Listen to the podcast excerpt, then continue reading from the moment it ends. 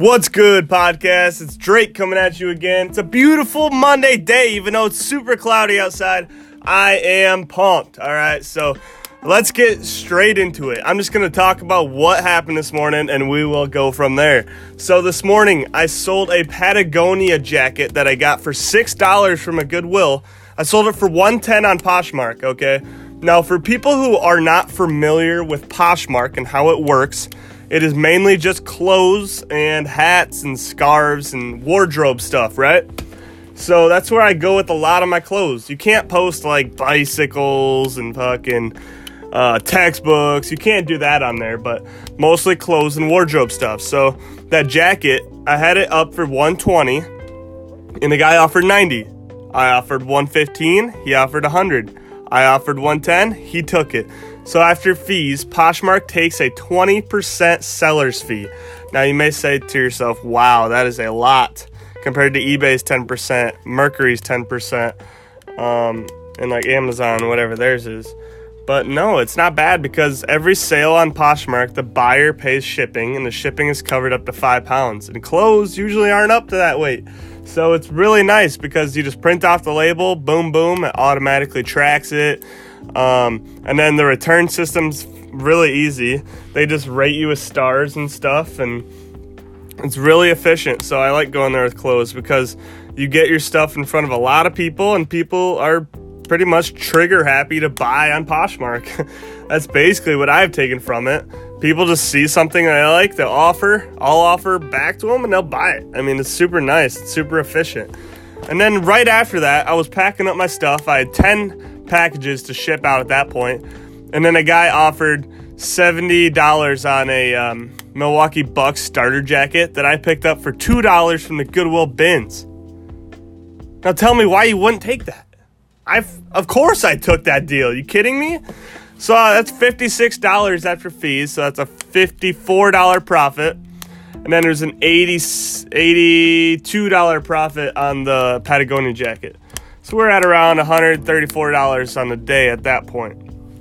And then today, I had another Poshmark sale. Someone offered me 16 on a crew neck sweatshirt that I had up for 25.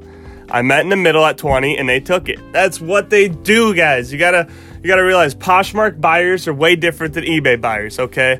All right, I, I guess today's podcast really turned into a Poshmark, so uh, I'm just to make that the title, guys. I'm just kind of going with the flow, no plan, whatever. But here it is. So if you haven't used Poshmark, check it out. It is a massively awesome, awesome platform to use. So, anyways, I made my third sale on Poshmark today on a crew neck, and I met in the middle. They will normally, the buyers will normally offer pretty low. I mean, it's not going to be a super low ball um, to where you're going to just be like, Are you kidding me? But most of the time, they're just going to offer you pretty low and you just meet them in the middle. So, what I do is I price um, just a little higher to where I can, um, you know, bid down and make the buyer think that they're getting a good deal where they're really getting it at the price I want to sell it at. For example, I have a sweatshirt, okay, that I I want $30 for, all right? I want 30 bucks for it. And I will list it at $35. Someone will offer me, say, say they offer me $25 and I have it listed at 35. I'll meet them at 30. Boom. More than likely, they will take that sale. They like to offer first. And the way that Poshmark's offer system goes is when, um, is say you can, you want to discount something, um, you, you basically just meet them in the middle. That's all I can really say. Just meet them in the middle. So, that's why it's nice to put your price a little higher than normal and then you can offer down and get what you want because more than likely they will offer, you will counter, and they will take it. They just want to see how low you will go. Okay?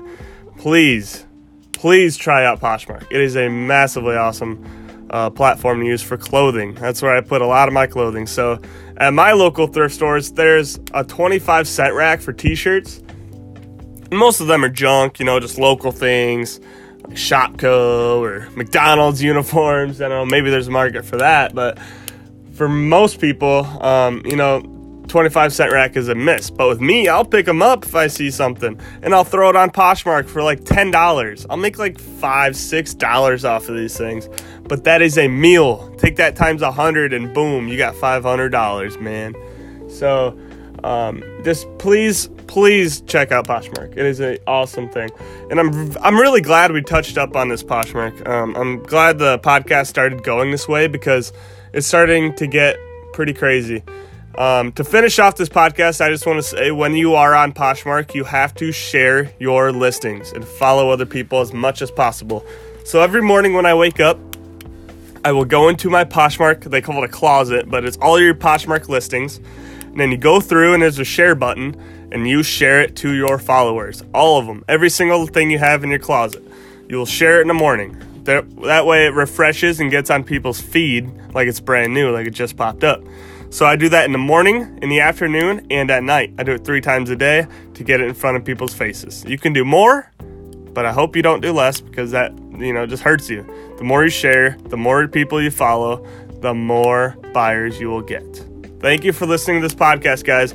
I hope it helps you. If you have any any questions, hit me up on Instagram at Drake Talks. D R A K E T A L K S. Now, I'm very glad we touched up on this. I hope you all are gonna kill it this week. This is just Monday morning, man. We're just getting going. Um, so you know, everyone, just keep reaching out. Um, I love interaction, and I hope we have an awesome week ahead of us. Let's keep killing it and take action, baby.